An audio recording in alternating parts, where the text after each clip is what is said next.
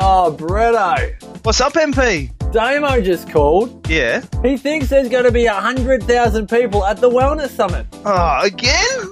He thinks we're bigger than Michael Jackson, the Rolling Stones, and the Beatles all put together. Damian Kristof has gone completely mad. Did you know he's made eight tons of forage? What? and now he wants you and I to help him get rid of it. Oh, Damo. So, look, being the good friends that we are, we've asked him. You mean forced? Well, we've kind of twisted his arm to make him literally give his forage away to 100 lucky Wellness Summit attendees. So if you're ready to enroll for our signature two days of inspiration, education, and empowerment, And entertainment. what do you mean, MP? Well, Australian Idol winner Wes Carr makes his Wellness Summit debut this year, Bretto. Wes Carr, You'll be guilty. So if you're ready to be entertained, head on over to thewellnesssummit.com.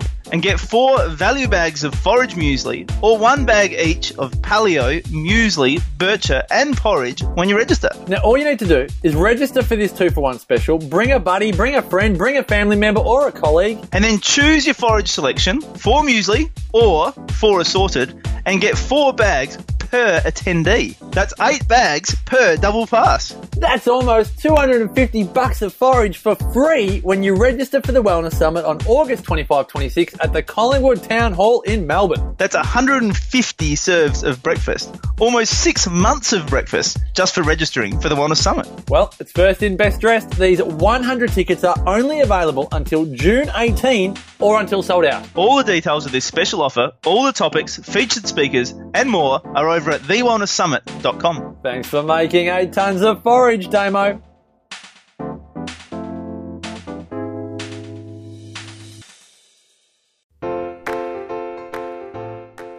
TheWellnessCouch.com, streaming wellness into your lives. This is Up for a Chat with Cindy O'Meara, Karen Smith, and Kim Morrison.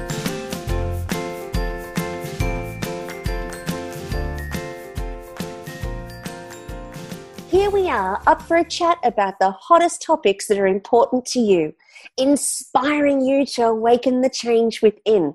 I'm Karen Smith, I'm Kim Morrison. And I'm Cindy O'Meara. and I'm sorry that I'm sounding quite nasal.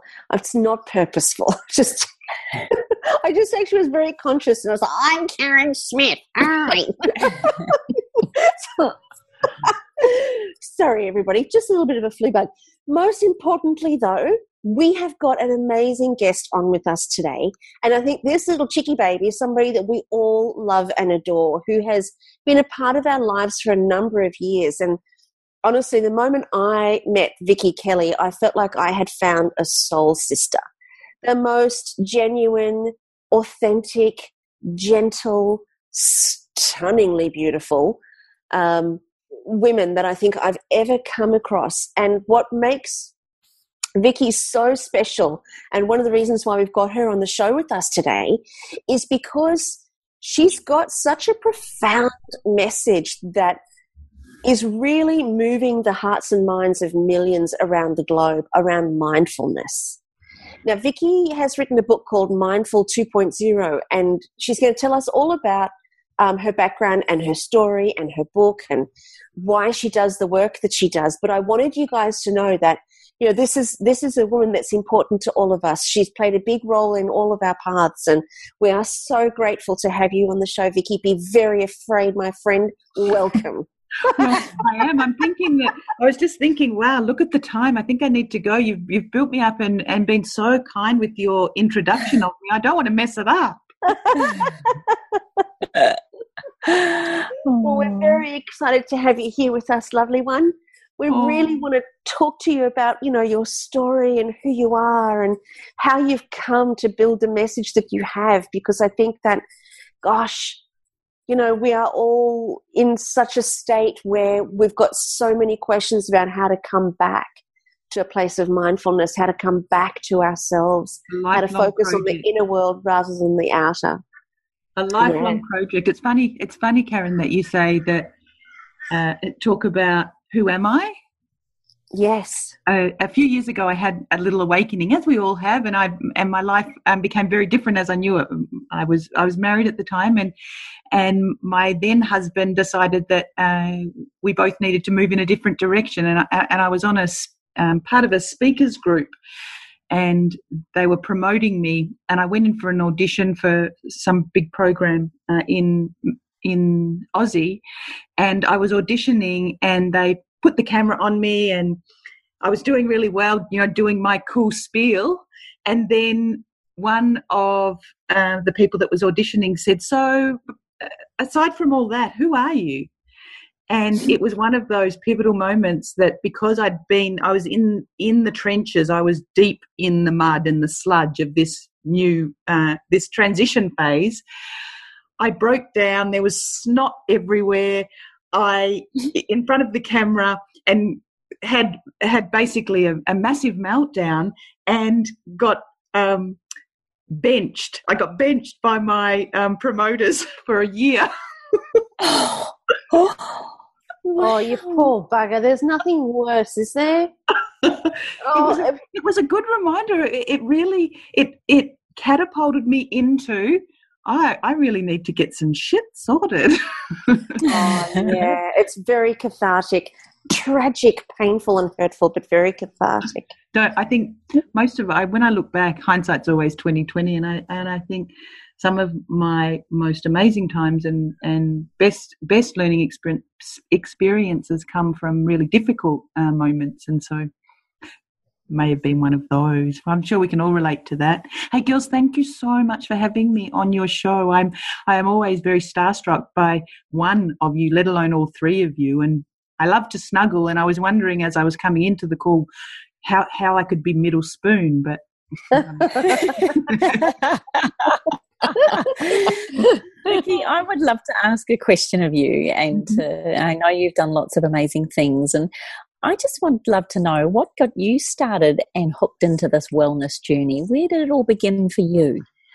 Well, for me, it began in my and and the the, the wellness journey. I think in terms of um, overall well-being or vitalism or or wellness uh, I'm not sure that that I'm that far on the journey in some areas, um, but for me personally, it was my emotional well-being that that's that was the catalyst for me. And as a, a teenager, I I sort of a middle teens, 16 plus, I had an experience um, with sort of in the the spiritual esoteric world. Some things began to open up um, for me, and I and I began to have some experiences that not many other people were having.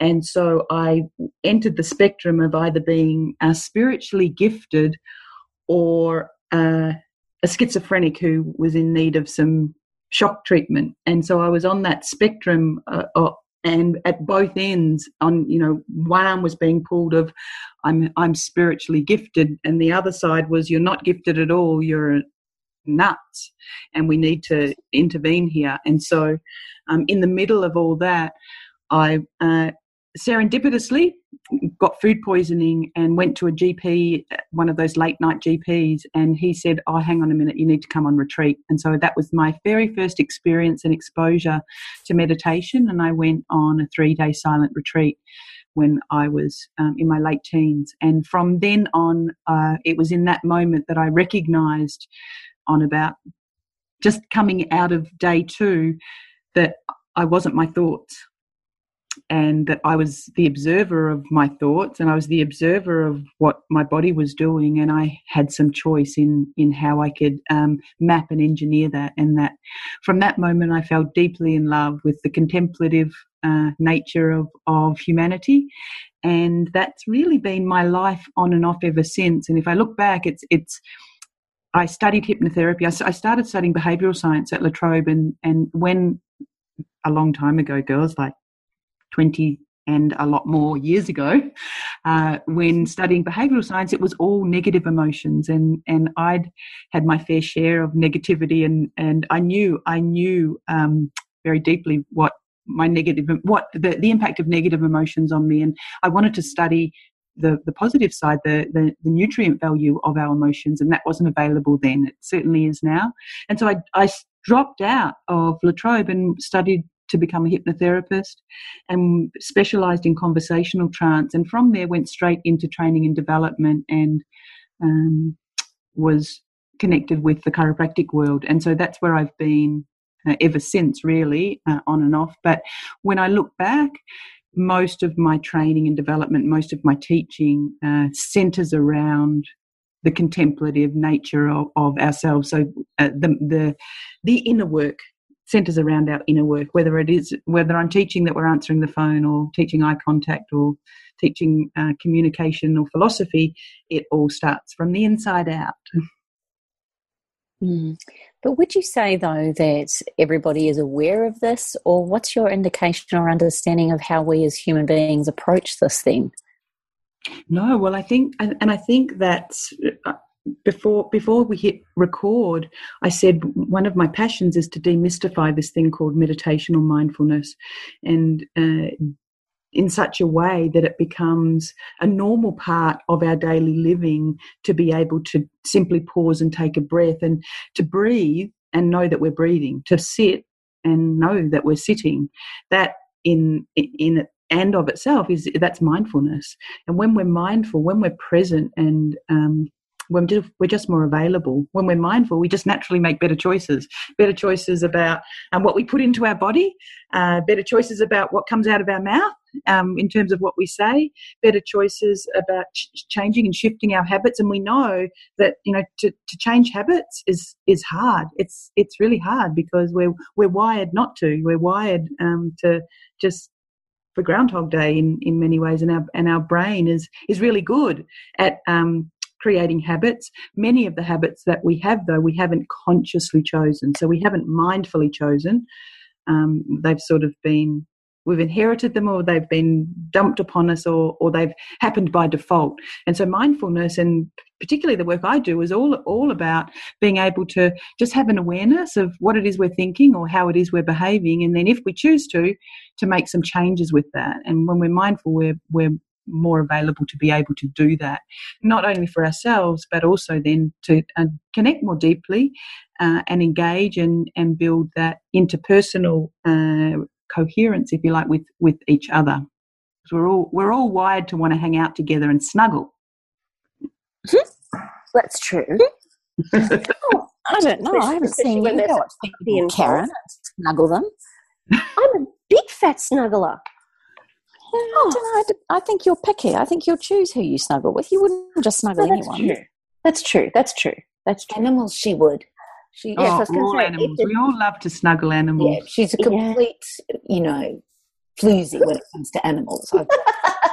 yeah. That's so there even is value. There's lots of data out there that t- talks about the value of, of um, snuggling with animals or even snuggling with inanimate objects like teddy bears. How cute.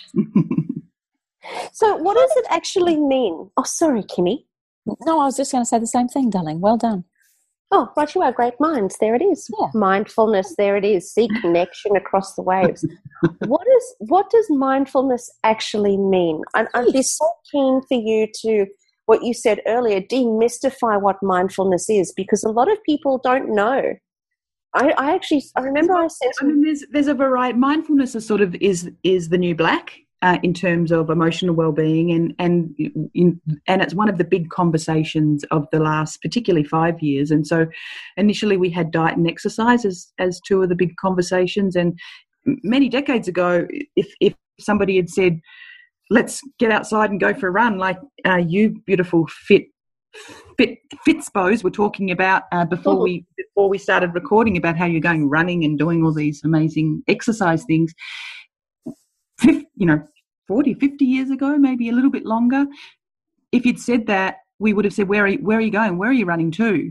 Whereas now, if you don't run, you feel guilty. I, I even had a little bit of guilt about, oh, I, I haven't exercised today, and actually I haven't even thought about it. uh, and so, and then the diet realm came into it, what we what we're putting into our body, we really need to be more mindful and conscious of. Again, a number of decades ago, we didn't have to be as conscious and aware as, of that. Part of that, I think, is, um, uh, and I can be corrected here, Cindy, uh, is because of the level of processed food and fast food that we have available to us now. Uh, and so, as we move forward, I think uh, the next big conversation is around our emotional well-being and just as we have uh, PE in our schools now, which didn't used to be, and we have the the eating and nutrition part of our learning, even though it may not be uh, the way that that the, the right way necessarily, but there are those conversations going on within our schools, within our corporations, within our organizations. The next big conversation, I believe, is this thing called um, social and emotional learning. And at the very core of that, mindfulness based social emotional learning. And so, mindfulness uh, in its essence is, is literally just being here, just sitting and knowing that you're sitting in an open and non uh, judging way and so it's it's a it's that just that open awareness so it's that as we sit here if i can bring my attention to my feet and feel the floor under my feet i'm being mindful i'm paying attention so it's calling our attention back from the past where i've been today or the future about when my next meetings are or what's going to be for dinner or whether or not i have to clean the house and back to this moment of being first and foremost connected with myself, and then secondly, connected with all of you three beautiful humans. Oh. You know, it's that. interesting, Vicky, because um, I agree with you. With you know, first it was exercise, and then it was diet, because we've we've gone away from our evolutionary body's need for things. And we mm. just were living in this modern world that never stops. And if you have a look at um, people's reactions when they see, let's say, a group of Australian Aboriginal people sitting on the floor, on the ground, and just sitting there and enjoying each other's um, moment, the, the ground under them, and everything about it. And you know, I, I, what I'm seeing at the moment is, uh, and I'm seeing it everywhere, and everybody seems to be talking about it, and I have no idea why I'm seeing this, but it's it's called the biophilia effect. Um, you know, the love of nature and what mm. nature can do for us, and you know, even being out in nature when you're out hiking, and Karen and Kim and I, we've had some amazing hikes, and there is nothing that you can do when you're out on that hike except um, absorb the electrons and the minerals and the atmosphere and the um, the sunshine and the rain and whatever is there. And I, for me, find that one of the most meditative, I'm in this moment right now uh, type of things. And we're actually seeing the science behind the importance of not only nature, but settling the mind down and um, eating well and exercising and, and doing all these things. And it's almost like we've come full circle to what was naturally in our own innate nature that is now we have to really think about. And that's what's, I think people are kind of going, oh my gosh, I got to put my feet on the grass. I was, I was listening to this lady who um, I met I met her in Young, well, Leeton, Young it was. And she works for Helen Padarin, who's a really good friend of all, all of ours. And she was saying that Helen had a, um, like a retreat in Byron. And the amount of women that had come from a town and had never put their feet on the ground. And they were just blown away by the feel of the grass under their feet. And that's why I think we need to be reminded of this. Is I think we've forgotten that this is our natural way and this is the way we should do it. Miss Karen? Feet on the ground. Yes, love. Yes, love. it's called it's called earthing, Karen. Earthing. Yes, but we can still do it five star. You know? I just want to say there's such a thing as five star grass five star earth, five star camping. uh, but do you? Oh, I'm always going to be a brat. You will. But do you see that, Vicky? That it's almost like we've lost that natural ability to be mindful, to be meditative, and, and I don't think it really means that you've got to go sit on a rock for, although the rock will give you that earthing, that would be good. Um, but to go sit on a mountain for the rest of your life, I think we can still live a modern life. We just have to be more aware of this evolutionary body, not this modern body, and its needs. Exactly, and you're exactly right, Cindy, in, in that it's they're not mutually exclusive, and there's you know there's been a lot around um, the the um, the invasive or intrusive effect of technology we've all got um, multiple devices. We often have multiple platforms open and um, technology is you know it's like it, it's the awful the awful thing that that is ruining our minds and ruining the minds of all of our young people. And it's it's not technology because technology has helped us in many many ways but it's our relationship with our devices. It's our relationship with the technology that we need to look at and reassess. And that's where, um, in Karen, is in those beautiful words, where we where we go in, inwards and do our inner work. And I think just as we've um, organically been able to eat well and organically been able to move our bodies because that's what we did for our work and our life. And now, as technology has uh, afforded us um, more more time to be able to do these things. What it's also done is saturated us with stimulation that's unnatural and takes us outside of being mindful. And so that's why I believe that this next conversation is around our emotional well-being. And particularly, I mean, we just need to look at our young people and the rate of anxiety and depression and uh, youth suicide is at a level that is horrendous and is is really alarming.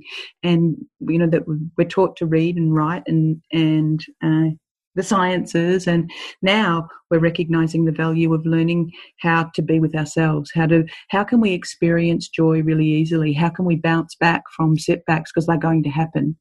How you know, how can we play well with others and uh, do meaningful work that makes a difference in the world, so that we get to leave the world a little better than we found it? And in all of that, how can we be present to this experience? And uh, mindfulness is a, a, just one way, one way to be able to to facilitate that in ourselves. You know, Vicky, I'm just thinking, sitting here thinking, when a person's mindful, they're present, they're in the moment. But also, too, when a person's present and in the moment, there's also no conversation. Like there's no commentary about the present experience. So there's just experiencing the experience for the experience's sake rather than experiencing the experience for the meaning that we make. Ooh. Wow. Hey, that, round, that rhymed. Brilliant. Oh, it. She doesn't know it. She is the. just stop it. That was pr- that was pure brilliance. lucky it was recorded.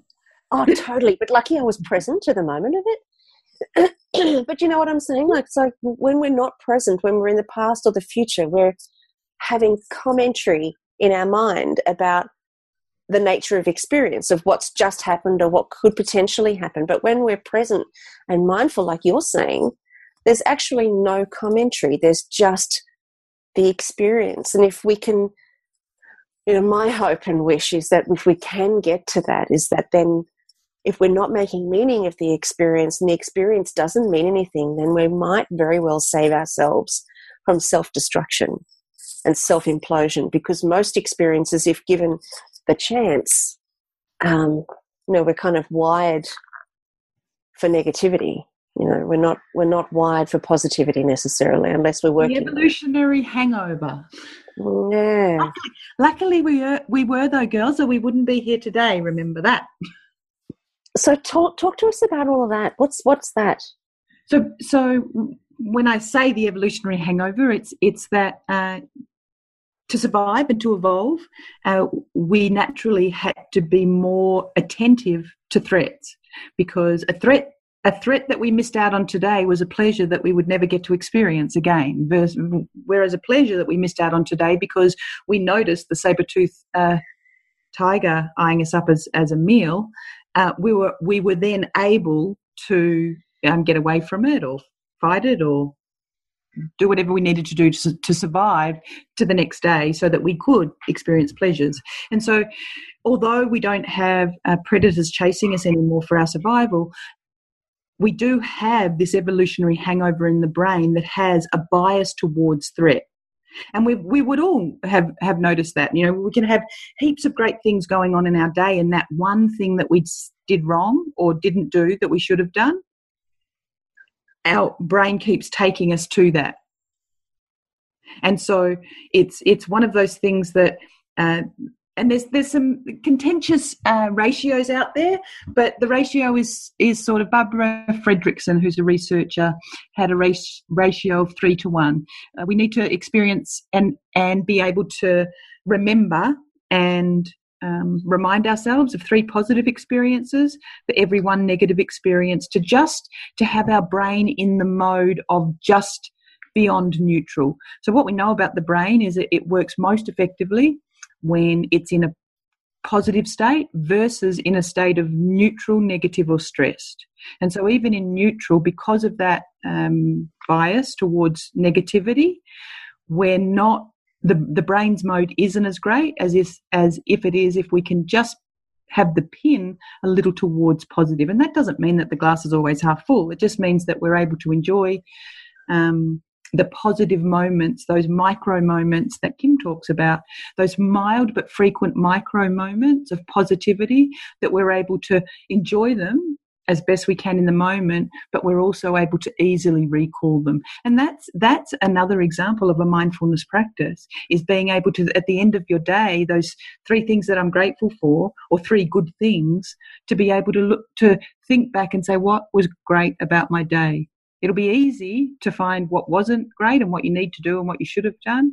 Sometimes it can be a little more difficult to to search between um, the weeds, if you like, to find those beautiful flowers that exist and and act as a as nourishment, like a superfood or a supplement for our brain health. Hmm. Oh, the silence. Everybody's very mindful. Mm. I was just thinking how poetic it was, and um, absolutely, and taking it in as to what what that is all about, and and putting that into practice.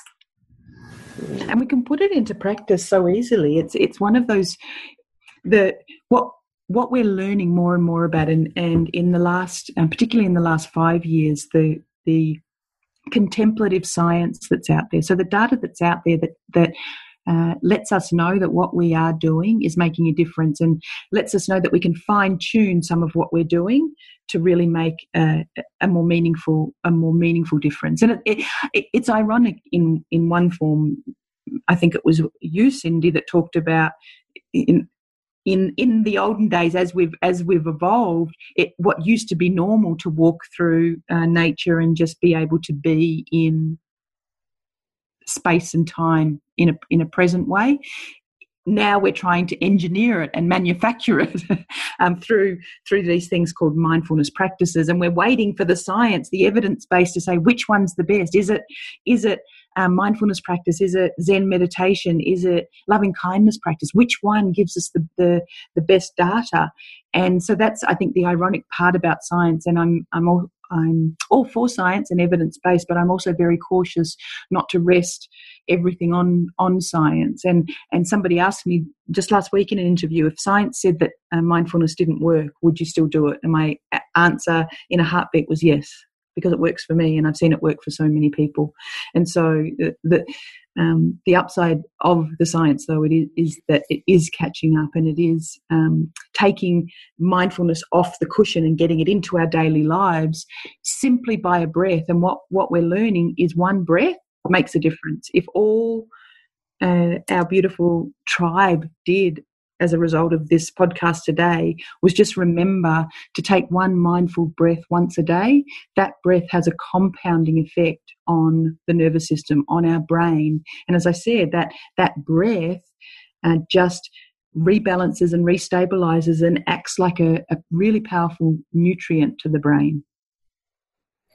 You know what you said about. Oh, sorry.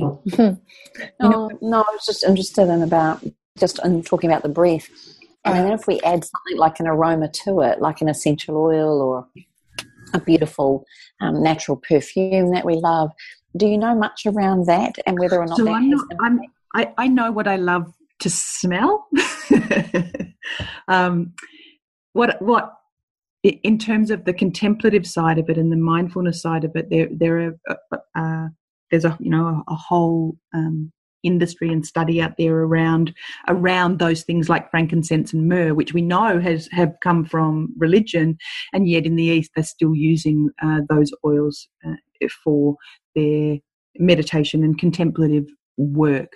The great thing about smell as a sense is it, it, and particularly essential oils, when when again we can we can take the elements and properties out of those oils that we've studied and learnt about, and break through that. Um, the you know the blood brain barrier we, it doesn't have as many restrictions and so the effect on the system and kim uh, I, I feel like I'm I'm backing up, going. I'm, I'm speaking to the, the expert here, but from my understanding, is it has a very profound and fast um, effect in the nervous system, particularly Yeah. particularly in with that tenth cranial nerve, the vagus nerve, and in in um, in the Eastern philosophies, we call the vagus nerve the the internal wandering Buddha. It wanders around regulating and balancing all of our um, hormones and systems and organs, so that so that we can be in our best selves. Beautiful. Yeah, I love it. So, for instance, a cold a cold shower for, for your vagus nerve, a, a, a cold shower, get jump in the shower, do all your business, wash yourself, and, and love all your bits and bobs, like Kim says. Wash all your, I love you, I love you, I love you, all of yourself, and then at the end, have a thirty second cold rush, and that stimulates your vagus nerve and improves your what's called your vagal tone, and so that's um, And your brown fat. Right. I'm sitting in the shower. I can't believe. it. It is. It improves brown fat, which increases your metabolism. That's what the Oh whole thing with God. that breathing guy is all around, and the guy that does all that cold Wim Hof really strain. Yeah, him. He talks about that, and it's all to do with the um this thing called brown fat. So keep going. I love it. But yes, I just thought I'd throw that in. Oh, there you go. So, so um, we can shed our brown fat. We can we can uh, connect our systems and integrate and balance out all of those systems in in our body so that we are at our most available, and it just helps uh, stimulate pathway our social pathways particularly. So our th- those pathways we're biologically wired to connect with others. And what stress does is shut shut all of those down because we go straight into survival. So anytime we're in low to medium grade stress what we all tend to do and i'm sure we can all uh, relate with this or remember a time when we've done this is we shut down from those around us. And we're not as available. And so uh, by by stimulating our vagus nerve and, and improving our vagal tone it uh, opens up those pathways for social connection, which are, are very important for not only our well-being, and we know it's the number one. Our social connections are number one um, for uh, our markers of well-being, but also so that we can procreate and live well together and play well together and have a whole lot of fun um, with the people around us. Do you know what I also find interesting? And I'm, I'm, I'm going to go back to that vagus nerve. Is another way that the vagus nerve is stimulated is by singing. And all of our cultures sang, you know, song lines Mm. and singing. So we, we did this naturally without, a sh- like, without the cold shower. But we actually did it naturally by singing. But we don't all sing now unless we've got the music on in the shower or in the car and we're yelling at the top of our voice. But you So know, can, it can come back. It, we can return to to to what you're saying in terms of that that rather than things being engineered, they're more mm. natural. And so, what can, what does occur in mindfulness practice is if we're meditating on loving kindness, for instance, what people notice as they meditate more that they have bubbling up of feelings of love of connection, of kindness naturally without having to orchestrate or engineer it. I think we've just, for, for lots of reasons, um, wired ourselves in ways that are, uh, are natural to us now. They are natural to us now, but they're not that helpful to us. Mm. And so by by first and foremost recognizing that that's you know that's the first step of, of particularly a, our emotional intelligence is having awareness what am i feeling right now and can i feel whatever i'm feeling in an open and non-judging way without trying to find uh, hide it or or or fix it or shift it or get rid of it can i just feel it and label it and just doing that uh, releases it in a way that is is quite mind blowing. Mm, it's really hard to do when you're in a rage or you're mad about something or you know you oh, need to catch so right. to catch so yourself right. And- the stimulus and the response. It's not. It's not the. It's not the guarantee that if you uh, sit, sit, even if you sit on a cushion. I, I have a, a a deep formal practice in meditation, and as I said, I've been meditating for more than um, thirty years, and some days I'm a, I'm I'm still a raving banshee woman. It's a Little life- one it's a lifelong practice. So it doesn't guarantee it doesn't guarantee that you're going to walk around and not be knocked off balance or not be Yeah. owned by people or situations. But what it does do is it boosts the chances that your calmer, more present, more open and available self will be available to you and it won't abandon you at those times Yeah. because that's what tends to happen our our sane rational kind beautiful self runs for the hills Mm. and something else comes out. All mindfulness does, all these uh, um, mental practices, if you like, do is boost the chances that in those difficult times, that your more ideal self is going to be available. It doesn't guarantee it, and it certainly, it certainly doesn't um, necessarily mean that you're you're going to um, your your world is going to change significantly. However, your perception about what's going on in the world will. Mm. I'm still stuck on the fact that you talked a lot about the fact that through the vagus nerve and everything, that part of that stimulation is about being around in a group and it's about hanging out, having fun. You also mentioned the word procreation in the same thing, and then Cindy mentioned a cold shower. I'm just wondering what the order is for all of those. Dear, oh dear, oh dear. Honestly, it was just it was really Hashtag I'm just, I'm still stuck there, picturing a whole group, and you said there was a whole group of us that we'd all enjoy all of that. So I'm just thinking, yeah, okay. So my next question then is, Oh, I do Should, apologise. should I was brace myself for this next question? yeah. Da, da, da, da. Well, we know that we are tribal creatures. We love being part of a community, Hmm. and we also know that it can feed us when we're around like-minded people or people that raise our souls and our Mm. spirits. What would you say to our listeners that are in that mindset, but they live with or are related to people that aren't in that mindset? How do you practice mindfulness without wanting to killfulness somebody that's not actually on the same path as you? well, as I said, it's there is there isn't any guarantee of that. You still you still may want you, you still may have those impure thoughts, Kim. so you still may have those impure thoughts. You just when you're mindful, you have the choice of where you're going to action yourself from. So it, it's you cre- you're creating a space between impulse and action. If you have those killfulness, killfulness thoughts, and then you take a breath and you say, Do I still want to attend to this? And you do it mindfully, then You can't be done for murder. well, it's it's one of those it's one of those situations that it, it it just it brings out all of those things that are great about us. And and what I what I believe in my heart is that we are, we are born to be good. We're born to be good. We're born to be kind. And what drags us away from that is life and experience and sometimes some really difficult situations. However, when we can be mindful, that ability to act and behave from a kind place is more available to us than than than it is when we're in reaction.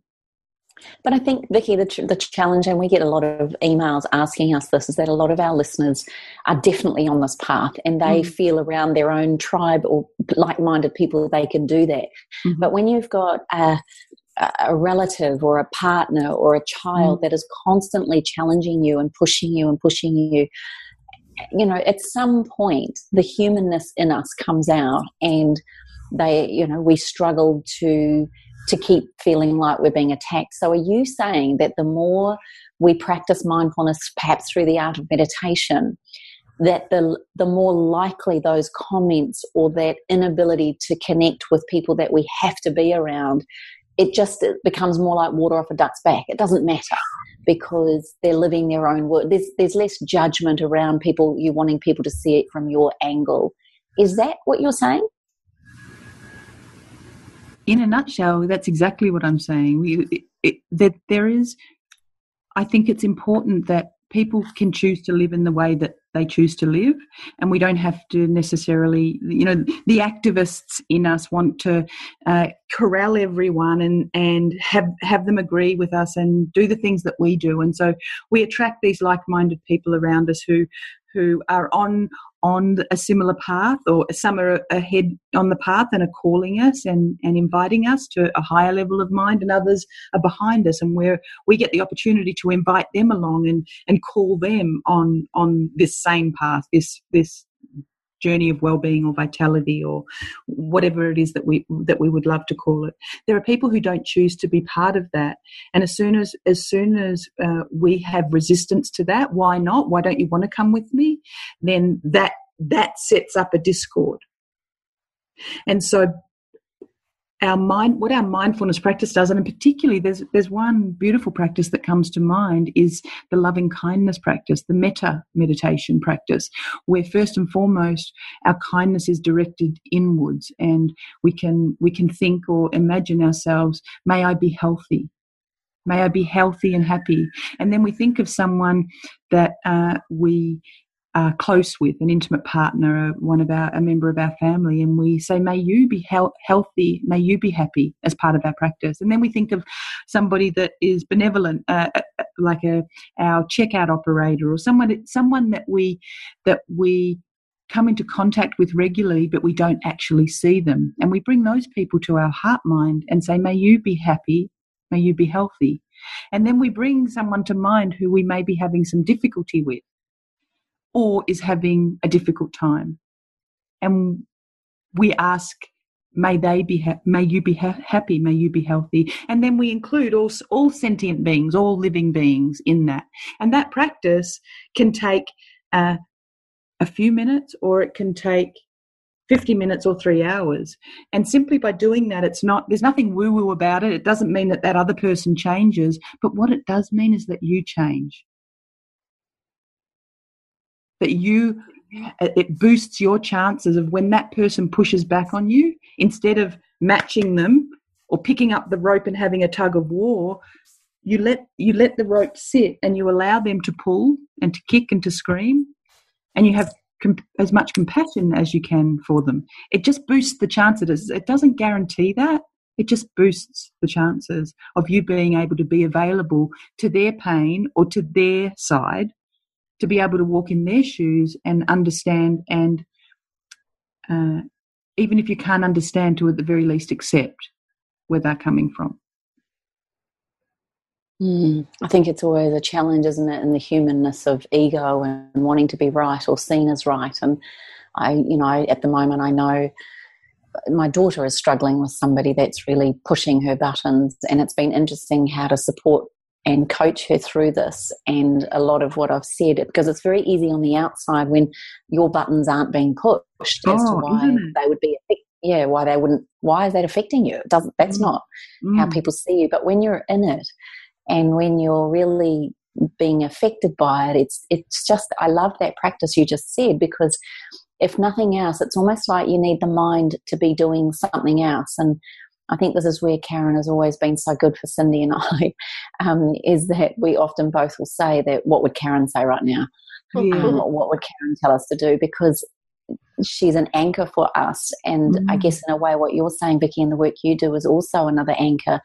It's it's sometimes it's in the moment of conflict or struggle that we least have the intellect to um, conceptualize what it is that you're asking or suggesting oh, that we do.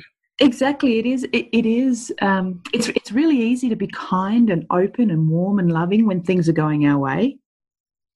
It, you know, when when the people that we've got around us all agree with us and and lift us up and are, are our cheerleaders, it's really easy to be kind and generous and open and, and available. The rubber meets the road, though, when things aren't going our way, when we've got when we're having setbacks, and when when we're in survival because of something that's occurred, either a relationship difficulty or a, a work difficulty, or some part of our life has become a, a, a struggle. It's it's that's where the rubber meets the road, and that's why our our emotional um, well-being practices help and support us. It's sort of our emotions are like a muscle, and and our mindfulness. We have a mindfulness muscle, and we can strengthen that to boost the chances of when things aren't going our way because it, it's it's a fundamental truth. Suffering is a fundamental truth. When things aren't going our way, who am I going to be? Do do I even have a choice? well sometimes i don't because i'm so reactive and and the, the nature of, of stress uh, reduces our perspective and closes us down so that we can survive but if we're practicing our doing our mindfulness based um, practices and this is remember this is just one way that we can train our emotional well-being. We can strengthen and cultivate all of those um, things about our emotions that that keep us in a balanced way. If we attend to our mo- emotional well-being even with just a breath even with just three great three things that we're grateful for or three good things for the day. If that's all we can muster now and of course i'd invite everyone to a more formal practice but if all you could do was just remember to take a mindful breath a few times a day over over the the coming weeks and months you're going to notice a real difference for yourself and and for those around you. And the people who who um, engage in mindfulness practices. One of the very common things that they say is i don't know whether i really noticed a difference but so many people have noticed a difference about me. They say you're different. You're you're you're brighter. You're more radiant. You, you seem more patient. So even if you may not notice it, people people definitely notice it. I wonder if that's kind of the message in terms of the answer to Kim's question.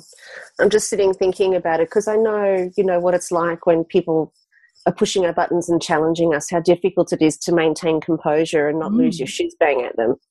Um, uh, but I just wonder if the more we practice mindfulness when things are great, then the calmer we're able to be and the more present we're able to be when things are not so great. It's you know, it's something that I think we can all take on is to do this kind of work when things are fine. Because I don't think you do the work in the heat of the moment. I don't think you get your learning in the heat of the moment because for the most part we tend to head to our default reaction. In you the heat both. You, you can certainly do both, and, and, and mindfulness as as a technique is is twofold really. So there's mindfulness as an intervention. So the the most um, popular and practiced mindfulness intervention is mindfulness based stress reduction, uh, founded and developed by Jon Kabat-Zinn, and that is mindfulness as an intervention. So it's a it's a technique to uh, alleviate certain modes of mind and then there's the other mindfulness practice for uh, mindfulness for well-being, for connection, for being able to to create the conditions in our heart mind so that we can be as effective as a human being for ourselves and for those around us as possible. So not as an intervention to stop or or reduce anything, as effective as that is, but as a practice towards advancing ourselves in, into a more connected state. And so there's there's those two elements, and, and and it works. It works amazingly. And we just know that there's a there's a mode of our brain that is more effective than others, and the mode of our brain that's the most effective um, for most of the time is that more is that slightly more positive than neutral, negative, or stressed. Stress is good. You know, the little bursts of stress help us to get across the line. They help us to get those deadlines. They they help us when somebody has cut us off, um, cut you know, cut us off in the car in front of us. Where stress becomes uh, unhelpful and destructive is when we chase that person because we're so angry with them. We chase that person through lights and down the street just so that we can pull the finger at them and then somehow have a small hit of dopamine to go, yes, I told that sucker. Versus, oh, stress, being able to, to shift that, that reaction and then let it go as quickly as we possibly can and not take it home you know the, the other side of that is is somebody cuts us off and we've had a, a, a, fight at the office and we come home and yell at the kids and the kids don't know why we're yelling at them or we yell at our, our significant other. And so it's being able to have those mindful moments of taking a breath and pausing and, and unplugging from whatever it is. And that's not just our technology but pausing and unplugging from the situation to be able to breathe and arrive and when we do that, I'm so confident because I've seen it over and over again and, and I experience it in myself every single day that we just make better choices. And we're not knocked off balance and we're not um, knocked around as much by the people or our or our situations. It doesn't mean that that we're not maybe a little bit, but it means that we get we do have the opportunity to to, to catch ourselves. It just like eating well doesn't guarantee you're not going to get a bug, a flu. But what it does do is give your create the conditions in your system to allow your body to to facilitate its best healing. Mindfulness yeah. practice is the same for our emotional well-being. Do you think then if it's if it comes down to what about the people that eat badly, don't exercise, they stay skinny, they seem happy, they drink a lot, they do all the things that anyone on our network probably wouldn't, and yet they seem to be having a great life. What's your answer to that one, Miss Mindfulness? Miss Mindfulness. Well, we all have we all have this thing called a happiness set point. And so we all have a different happiness set point, and some people's happiness set point naturally is higher than others. And we tend to have, you know, a happiness set point plus or minus two at any at any um, point in time. Things like um, divorce and death and and difficulty can shift our set point, but not for any length of time. What we do know is that if if um, Kim is the the skinny, happy, uh, do whatever she would love person, and has a set point, a, a high happiness set point, that generally means that she's also got uh, quite a few friends around her that she's that she's doing all of those things and those markers for our our overall well-being um, particularly those social ones when your happiness set point is quite high you naturally attract those into your those the, those situations into your world what we can do um, with mindfulness or there are lots of ways to to uh, shift your happiness or turn up the dial on your happiness set point. Uh, the one way I know that that really works is is mindfulness. So you're right, Kim. There are some people that uh, are naturally like that, and I'd suggest that their happiness set point is quite high. right. Or they're highly oh. drug induced. Or, they're, or, they're, or they're, they're on the psychedelics, and and we psychedelics, those natural lovely herbs. Um, many of our contemplative uh, practices utilize psychedelics and often people will ask what's the difference? If we can get a natural high through some herbs uh, why wouldn't we do that? Um, there's one difference. It doesn't have lasting uh, brain landscape change like formal meditation practice does.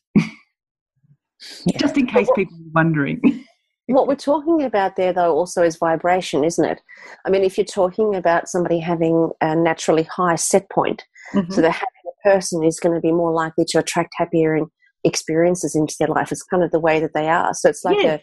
Yeah, that's Like, exactly so- right. So it's so it- within mindfulness the cre- esoteric world. In the science world, it's called a happiness set point. In the esoteric world, it's called it's called the field. You're vibrating high in the field. You're in your higher mind versus your lower mind. And if there's a if there's a, a continuum, then um, you're on that the higher end of that vibrational scale. Hmm. Hmm. Makes sense.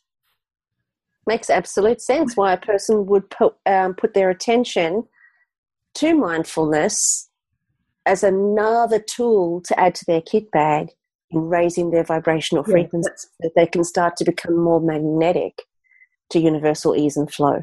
A great point. Oh. Which is which is another. You know, there are people, and we've all experienced people, and uh, you three beautiful women are uh, individually. You are that. Sorry, sorry, it just cut out then. Can you just say that? Sorry, I just missed that bit. Can you just oh say that yes, you two, three beautiful, stunning, gorgeous, breathtaking, I felt what you delicious women. Oh, shucks. individually are magnets, but collectively, the whole, as in the three of you together, uh, is a light that um, I have rarely come across. And so that in terms of vibration and or that in the terms in terms of the science that happiness set point collectively your whole is greater than the sum of the parts and so we've all been around people who we can move into their presence and feel very different immediately uh, in a positive way. And I think we've all can we can also all uh, remember a time when we've walked into the presence of someone and felt a prickling that wasn't necessarily great, and that's just uh, I think an indication of our energies not not uh, being able to to to integrate very effectively because that they're so far on different ends of the spectrum, if you like, of uh, of that continuum.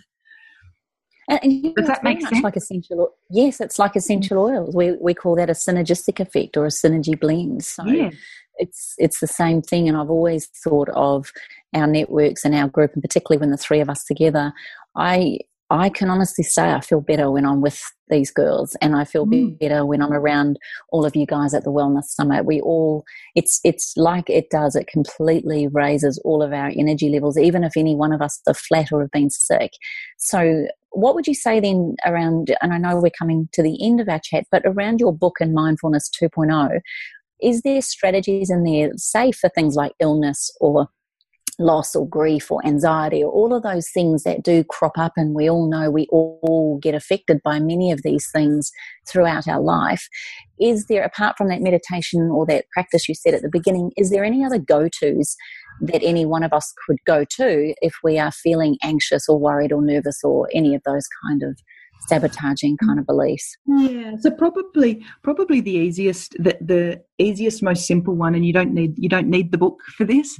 Uh, the easiest one is when I always and and I I teach at the chiropractic college. I teach uh, emotional intelligence to the, the DCs, the chiropractors to be at the chiropractic college. They're very lucky to be doing their inner work in parallel to all of their uh, clinical work. And one of the things that I always say to them in, when they're stressy about their exams, I say, I think it's time that you hit the pub. And uh, when I, what we mean by that is the acronym pause, unplug, breathe. And then we liberate that uh, present time consciousness if you like with a smile. So it's pubs. And it's all over it's all over the college. It's all it's all through the book. Um, pause. So you just pause between the rushing. You pause whenever it's possible. You unplug from your technology from the argument you had from the difficulty from from your stress. You take a breath and particularly the out breath. The out breath is what uh, really activates out the the rest and digest that that and cools off our stress. And then you liberate that that uh, mindful energy with a smile. And a smile tells uh, tells our brain that we're happy even if it's just for a micro moment so when when in stress hit the metaphoric pub I love it. Mm. I, I was thinking we were going to the pub. Yeah, Yeah. That's what I was thinking. I know. We could do that, had- and we could have we could mindfully drink a beautiful glass of wine. Yeah. Champers. But it's it's funny the connotations that a pub gives to me. Um, or if we do go to there, it's different for somebody else. So for me, an old English pub, sitting with Howie at a bar, and just enjoying the ambience compared to an Aussie pub that is loud and raucous. You know, there's Mm. yeah. So we can go any space we want to, even doing that acronym that you did with the pub. Exactly, and and remembering that that uh, most people who who don't meditate but want to meditate have just created so many resist so many um, hurdles to meditation. So I'll meditate when I've got more time. I'll meditate when I when I can wear um, wear purple chiffon and burn incense and play nice music, and I've got three days to do that in. I'll meditate when I'm not as angry. I'll meditate when I'm angry. I'll, and so it's it's just all I can say is that you know the best the best time to meditate is um, as as soon as we're born, if we could.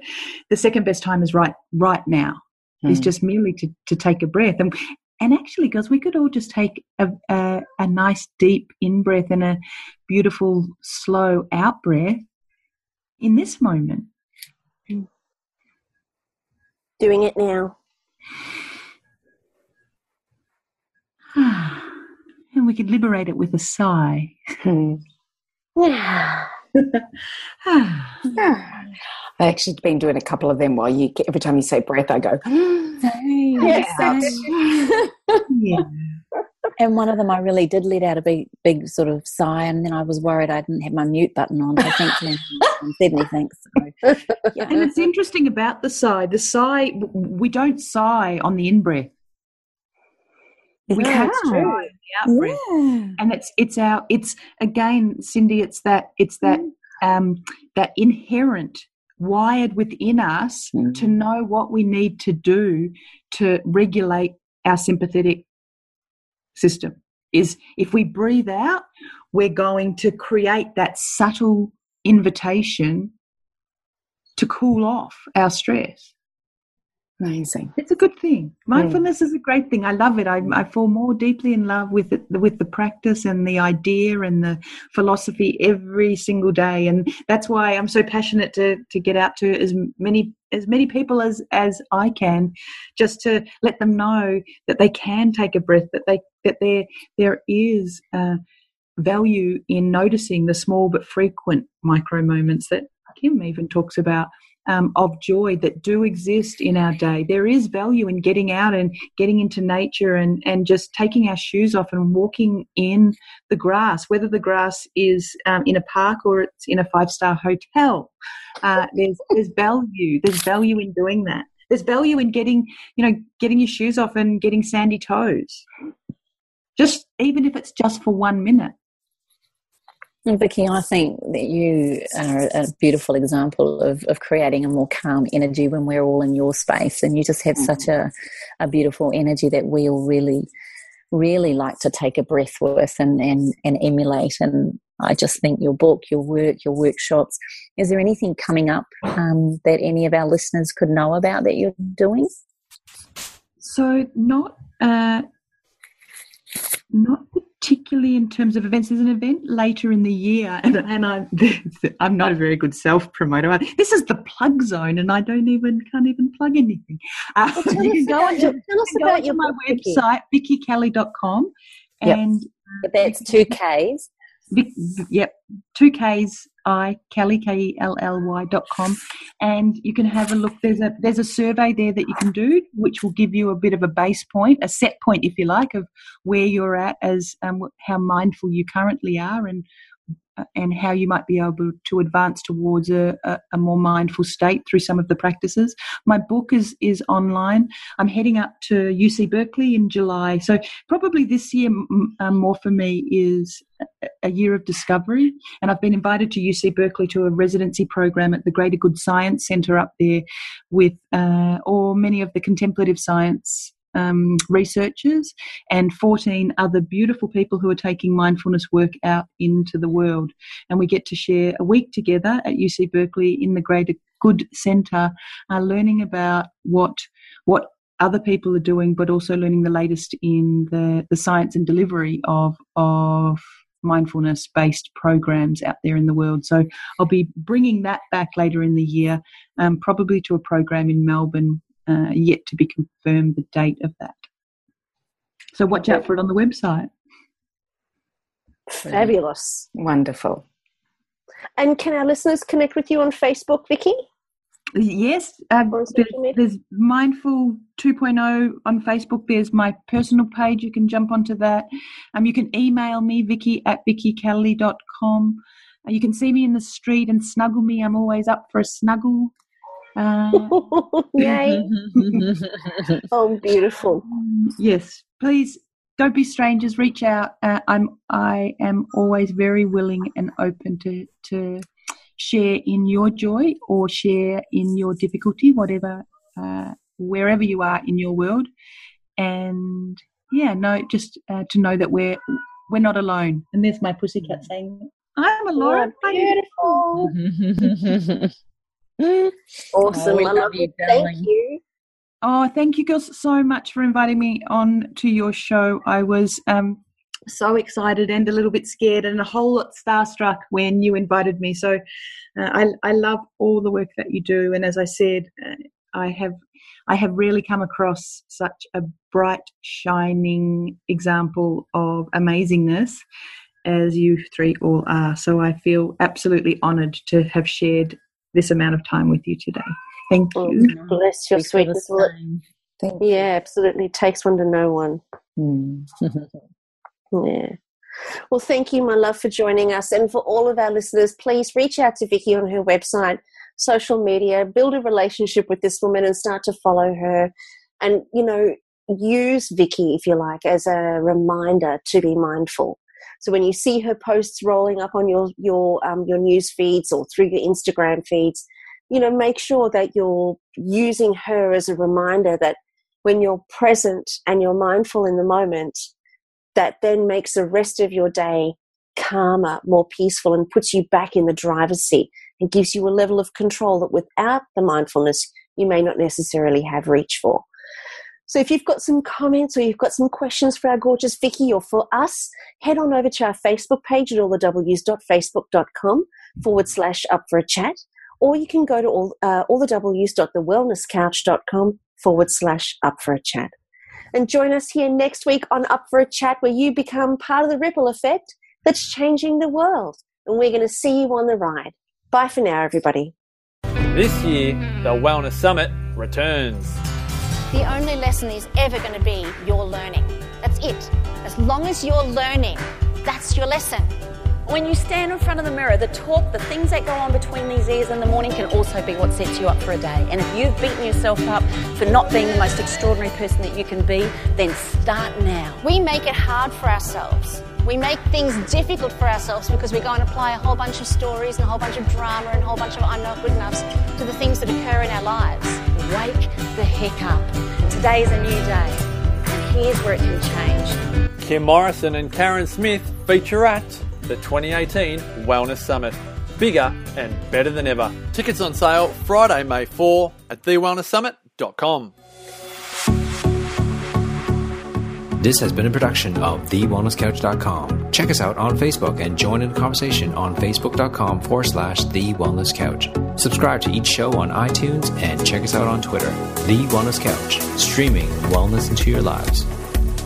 Whilst the Wellness Couch presenter endeavor to provide accurate and helpful information to their listeners, these podcasts cannot take into account individual circumstances and are not intended to be a substitute for health and medical advice from a qualified health professional. You should always seek the advice of a qualified health professional before acting on any of the information provided by any of the Wellness Couch podcasts.